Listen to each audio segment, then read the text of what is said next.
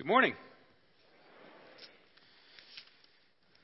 Well, as you have probably seen in your bulletin, this week we are talking about caring confrontation. And it's not an either or option. You can't be caring or confrontational. We have to be caring while being confrontational.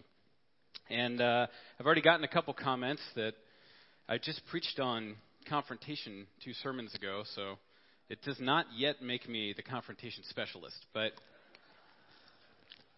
I'm well on my way. So, just out of curiosity here, how many people, by a show of hands, consider yourself to be a caring person? Now, how many of you, keep your hands up, have a confrontation on a regular basis? Disagreement? Okay. Now, how many of you would say that your caring nature translates perfectly and comes through in your confrontations? I thought I would have at least one person whose spouse wasn't here today whose hand would go up. Okay, so we've all got room to grow. And that's myself included. My hand was not up on that last one. Uh, so before we dive too far into this, the, the passage I want to focus on today, and I'm, we're going to have a few that I'm going to pull from, but the main one is going to be Galatians chapter 6, verses 1 and 2. Now, you can open that, or you can just trust me to read it to you. I'm going to read it to you a few different times, um, but we're going to pull from a couple different places. But first, would you please just join me in prayer? Father God, we just uh, ask for your blessing this morning as we consult your word. Just uh, ask that you would use it to shape us and mold us into the people that you would have us become, that we can be uh, better together uh, as people drawn together uh, at the cross of Jesus Christ and united in the fellowship of the Holy Spirit. We ask all this in the name of your Son, Jesus. Amen. So, Galatians 6, 1 through 2, and my translation may be uh, slightly different, but I don't think you're going to be too thrown off. It says, Brothers, if anyone is caught in any transgression, you who are spiritual should restore him in a spirit of gentleness. Keep watch on yourself, lest you too be tempted. Bear one another's burdens, and so fulfill the law of Christ. This is the word of the Lord. So, I'm going to say a couple hard things to hear this morning. And what I want to challenge you to do, which is it's a challenge for me as I was writing this and when I listen to sermons, I urge you to resist the temptation to apply what you're hearing to someone else's life before you look at it for yourself. Right? When I hear a good sermon, I think, you know who really needs to hear that? I could really I could fix their life. But first, let's uh, pause and give some self reflection. So I've got three ideas here that kind of emerge from this text and this theme. And the first one is that most of us don't have a good understanding of what confrontation is. So, in order to remedy that, my own ignorance, I, uh, I started this year. There's, um, there's this book, series of books called a journal. I know I didn't come up with a name, it's terrible. But it's a journal where you have the right side of the page and you copy down the exact text of the Bible, and on the left side is just a space for notes, and it has a couple prompts and questions. And so I thought, you know, this would be a good daily discipline for me to engage in. So I started with the book of Proverbs. As a result, you're going to get uh, what I, I think the best way to describe it is drinking from the fire hose of wisdom this morning. I've got uh, a couple proverbs that uh, really popped up to me as I was thinking about this, but uh, you can just listen. You don't need to worry about flipping to these because they're going to come fast. But Proverbs 12:16 says, "Fools show their annoyance at once, but the prudent overlook an insult." Now, for those of you who haven't read Proverbs in a while, or maybe ever, the whole book sets up a contrast between the wise and the fool. And so we use synonymous terms for that, but it's always saying there's two paths there's the path of wisdom, there's the path of foolishness. And it's here it says, fools show their annoyance at once, but the prudent or the wise overlook an insult. 15:18 A hot-tempered man stirs up strife, but he who is slow to anger quiets contention. Proverbs 16:28 A perverse person stirs up conflict, and a gossip separates close friends. Proverbs 17:14 Starting a quarrel is like breaching a dam, so drop the matter before a dispute breaks out. Proverbs 17:19 Whoever loves quarrel loves sin. Whoever builds a high gate invites destruction. Proverbs 20 verse 3 It is one's honor to avoid strife, but every fool is quick to quarrel.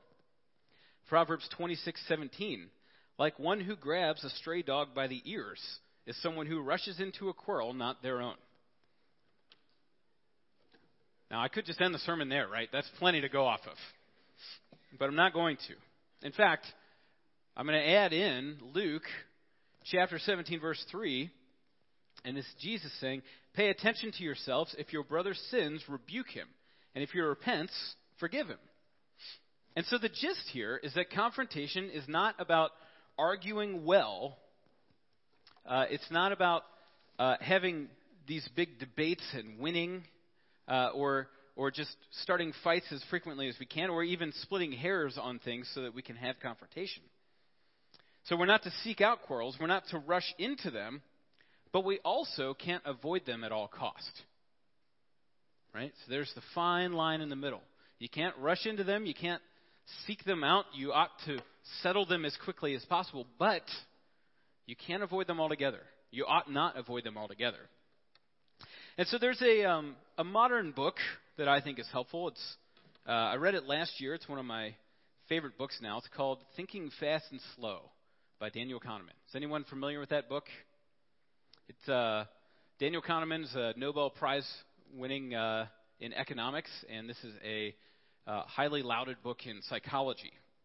And what he does in this book, with all the psychological research, he says there are basically two types of thinking which the title would indicate thinking fast and slow. But he calls them very cleverly System 1 and System 2. And System 1 is what he calls uh, kind of your, your natural reactive state. The characteristics of it are that it's fast, automatic, it's what happens frequently, it's uh, emotional, it works off of stereotypes, and it works off of the subconscious. That's fast thinking. When you're in a bind, you work with System 1. You know, if you're about to get hit by a bus, System one thinking is good. You don't want slow thinking if you need to step out of the way of a bus. You don't want to sit and think about whether you need to get out of the way. You want to rely on that system one. System two is what he describes as slow and effortful, naturally infrequent. It's logical, calculating, and conscious. Now, the way that the Bible talks about confrontation uh, in the wisdom literature sounds a lot like system two thinking when we go into confrontation, we are to engage in a slow, effortful, and conscious confrontation as opposed to system one. And here's a hint for you system two very rarely happens online. If you're on Facebook and you see a debate happening, you're reading system one thinking. That's native reaction, emotional thought. Uh, you're not taking a slow, deliberate calculate for the most part. Some some people will, and then they're harassed by other System 1 thinkers.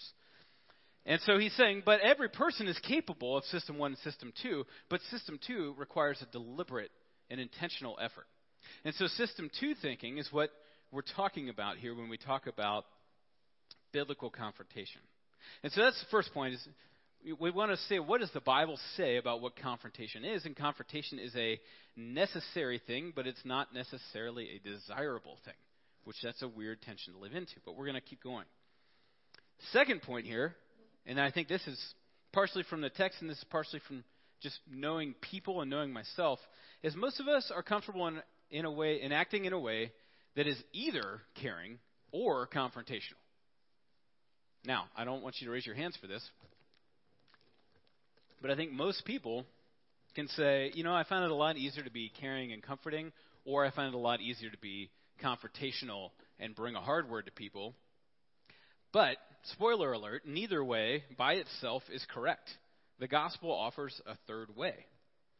And so, from our text this morning, which once again is Galatians 6 1 and 2, If anyone is caught in transgression, you who are spiritual should restore him in a spirit of gentleness.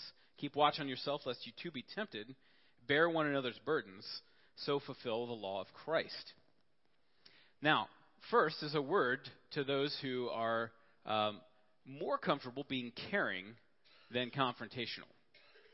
So, perhaps uh, if you're in this camp, you may think to yourself, uh, you know, it's uncomfortable thinking about confronting people. I don't like doing it. I don't like even thinking about it. It keeps me up at night when I know that I have to do it. Uh, or it's possible that you see yourself as too loving or too caring to confront. You just want to comfort people and make them feel good. But allow me to suggest to you that at the very least, if you see a teenager with a camera trying to eat a Tide Pod, it is loving and caring to confront that person. You guys know what I'm talking about? Have you seen that in the news?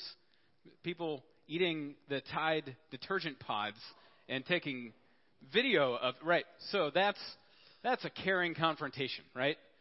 In fact, you can't watch something like that happen and consider yourself a caring person if you're not willing to confront. And that's a really simple example. Most of where we find ourselves is is a little cloudier than that. So no matter how loving or caring you see yourself, Galatians says we have to bear one another's burdens. And that can't be done with a live and let live mentality. It can't be done by just giving people their space uh, to be comfortable. So we can't we can't be truly caring unless we're willing to confront people who are dealing with brokenness in their lives, especially if it's through the result of some behavior. Now, there's a word to those who are more comfortable being caring than confronting. There's also a word for people who are more comfortable with the idea of being confrontational than caring. And this is um, this is actually a little more common than I think a lot of us would expect. But perhaps the most common form of this I see is people who admire themselves for being very blunt. They deliver straight talk or real talk, whatever they want to call it. And so basically, they say what they think and they don't care about the consequences. And while people like this occasionally have a good grip on the problem, their method undermines the solution. Right? So if you just say what you want, you're good at confrontation, but you don't bring the care alongside of it, you're going to deliver maybe even the right answer, but you're going to deliver it in such a way that people can't hear it. And that's not ultimately restoring in gentleness, which is what it says. And so many people who, who, who think this way, and I'll be honest, this is, this is the most natural way for me. I would prefer to just say whatever I think and not really worry about what impact it has on other people. That's, that's my natural tendency. That's what comes easiest to me. And so many people, like me, who are eager to confront defects we see in another person, we read this Galatians passage and we see it as a warrant to go on the hunt for sinners because it says, My friends, if anyone is detected uh, in transgression, you who have received the Spirit should restore such a one in the spirit of gentleness. But uh, the translation that I read to you earlier uses, instead of the word detected there, it uses the word caught. And this is actually misleading too, because it says if anyone is caught in sin, you should restore him. But the word caught doesn't mean that you go around hunting for people. It's not a witch hunt. The word here could actually be translated uh, in a different way to say uh, if someone is trapped in sin or if they're ensnared by sin. Which means, rather than policing people and waiting for them to mess up so you can jump all over them, the idea that's being carried across here is your role is actually rescuing people who are trapped in sinful behavior. Do you see the difference there? That's a big difference. You're not, it's not, you're caught in sin like I was looking for you to mess up and I found it because guess what? It's not that hard to find. But I see someone who is struggling and their life is falling apart because they are trapped by this sin. And it's my job as a fellow Christian to restore them. And not just restore them, but to do it in a way that uh, shows gentleness. So there's no way around it in the Bible. We must be caring and confrontational in order to restore in gentleness. Now, the third point, and this one, this one gets harder. Each one gets harder. Most of us find it easier to vilify someone before confronting them. Right? The easiest way to make yourself ready for confrontation is to make the person worse in your own mind, to, to make them the villain, make them the enemy. This makes confrontation easier, but it's not loving your neighbor as yourself. And it will not likely lead to restoring in gentleness. The second greatest uh, the second half of the greatest commandment Jesus gave in Matthew 22 is to love your neighbor as yourself. Well, do you vilify yourself? Probably not. Therefore, should you vilify others? And this reminded me of a, a term that I've been getting a lot of mileage out of. Uh, there was a book last year, I think it just came out last October, but it was my favorite book of 2016. 2017. What year was it? 17. I don't have that in my notes, so I, I forgot. Um, my favorite book of 2017 was called How to Think by Alan Jacobs. Now, he is a Christian, but it's not necessarily a Christian book, so it's actually a really good gift to share with someone who's not a Christian. He doesn't hide his Christianity, but is not in the Christian section of the bookstore, I noticed. And in it, he uses a, a couple really helpful terms and categories, but he has a recurring one that he calls the RCO, which stands for Repugnant Cultural Other. The Repugnant Cultural Other. And so he says, this is what happens uh, when you're in what we would call an in group, and that can be based on anything. It can be based on uh, race and ethnicity, or it can be based on politics, or it can be based on uh, your socioeconomic status. Whatever in group you are, the repugnant cultural other is someone outside of your in group. They're in the out group. And he says this He says, Many Americans are happy to treat other people unfairly if those people uh, those other people belong to the alien tribe. In fact, their desire to punish the outgroup is significantly stronger than their desire to support the in group. So, if you want to destroy someone, if you want to confront them, all you have to do is convince yourself or someone else that this person is in this group and this group is detestable, therefore this person is detestable, therefore I don't have to be caring with them anymore. I can just confront them in whatever way I see fit. Uh, and so the repugnant cultural other is the, the group that's mentioned. Whenever they're mentioned, whenever you think about them, whenever you see them, whenever you interact with them, it just makes your blood boil. And almost everybody has these groups. And so if someone you're in disagreement with can be pushed into one of those groups, it makes it a lot easier to confront them. But that's not loving your neighbors yourself. That's not what we're called to do. That's not how we're called to do what we're called to do. In fact, it reminded me as I was thinking about this, I just added this this morning. There's a uh, term on the internet called Godwin's Law. It's from a guy named Michael Godwin, who's an attorney. If you guys, anyone heard of this? Okay, you don't know the term, but now you do, and the concept will be very familiar. And here's the definition As an online discussion grows longer, the probability of a comparison to Hitler grows larger. The more comments that happen, is an increasing chance of someone in the argument being compared to Hitler or Nazis. And that's what he called that Godwin's, and he did that in 1990. That's when that definition emerged. If it was true in 1990, how much more true is it in 2018? But that's exactly what we're talking about. It's easier to say, you know, we disagree on this one thing, and and now I'm upset about it. But if I can push you into the camp of being Hitler, now I can really hate you. I'm really justified in my hate of you. Thus, many of us create this horrible version of the person that we're in disagreement with, or we lump them into the undesirable out group, so it will be easier to tear them down. And as I was thinking about this, I, this quote came to mind from a man named Orestes Brown. And he says, Error has no rights. Error has no rights. But the man who errs has equal rights with him who errs not.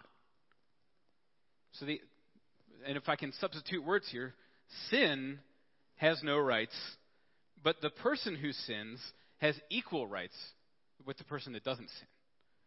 That means even if you catch someone in sin, the sin is wrong, but the person is to be restored in gentleness. They have equal rights. And so if we're to love our neighbors as ourselves, then we must extend to them the same grace that we give ourselves when we're in error. Now, I don't know how many of us, when reflecting on our own shortcomings, are willing to commit Godwin's law and push ourselves all the way to the extreme undesirable group, whatever that may be, and classify yourself that way. Most of us don't do that. Therefore, if you love yourself like that, then you are to love others like that. And so, in conclusion, here, there's, there's no either or option when it comes to caring confrontation. If you want to see yourself as caring, but you're unwilling to deal, make a necessary confrontation, then you'll be able to make your other people, even yourself, feel good in the short term. But you deny them the restoration that they need and that you're called to deliver them. So if you see yourself as caring, but aren't willing to confront, you can feel good about it. You can make other people feel good for the short term, but the ultimate restoration and rescue that they need is not going to be delivered. On the other hand, if you see yourself as someone who's confrontational, but you can't express yourself in a caring way, then you may have a clear conscience about speaking your mind, but you will not have restored anyone from errors that they are trapped in or shared in their burdens, which is what 6 1. Now, it's interesting here. 6 1 and 6 2 go together. It says, You who are spiritual should restore him in a spirit of gentleness. And verse 2 says, Bear one another's burdens and so fulfill the law of Christ. Well, the burdens being talked about here are the transgressions, the errors, the sins that that person is trapped in. You come alongside and bear their burden. You don't condemn them for their burden. You come alongside and condemn them. So, final quote for you. I know we're, we're quote heavy this morning, but there's a man named Elliot Nosh. He says it this way. He says, "Truth without love is a killer, but love without truth is a liar." Truth without love is a killer, but love without truth is a liar. And so here's Here's ultimately the point. If you only hear one thing this morning, hear this when it comes to carrying confrontation. The gospel of Jesus Christ shows us that God loves us enough to die for us. He doesn't simply overlook our sins and errors, but he confronts them head on. But the confrontation of our sin with Jesus on the cross is a far deeper act of compassion than any of us could muster. Therefore, because that is how God has caringly confronted our sin, therefore, when we confront others in their sin and errors, we do so as a people who have already been confronted with the deepest possible level of care, and we've come out all the better for it. We are made better because of what Jesus has done for us, and by living out that reality, we can become better together. Would you please join me in prayer? Father God, just thank you for your word this morning. We thank you for the challenge that it issues, the truth that it brings, and the self knowledge that is uh, painfully revealed at times. But we pray for the grace and the strength to uh, be made better and challenged in a positive way by your word.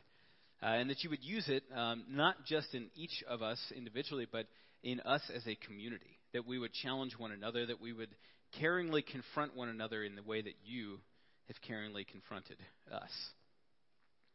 We also now lift up at this time uh, those released from the hospital this week. John Stifle, released from Good Samaritan. Paul Triple from Mercy in Fairfield. And we extend Christian love and sympathy to Louisa Dickey in the death of her daughter. And Jim Warner in the death of his brother.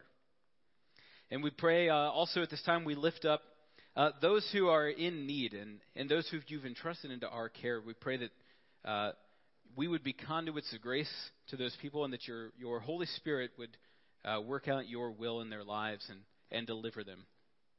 We pray for uh, Chappie Chapman uh, and Lisa Carpenter, Sue Briner, Donna Pessinger, Kathy Rice, and Mark Bruin. And we just ask that these names you've given us, the people that you've entrusted us, that we would be a loving community to come alongside them and that the power of your Holy Spirit would work things that we can't even imagine or ask for. We lift up all these things in the name of your Son, Jesus Christ. And as we pray together, dear God, make us into your community for your glory. Connect us in Jesus, no matter our differences. Lead us to serve the world like Jesus, no matter the cost. Help us to celebrate you no matter the circumstances. We need you, Holy Spirit, to empower us for greater works than Jesus. Amen. And now invite the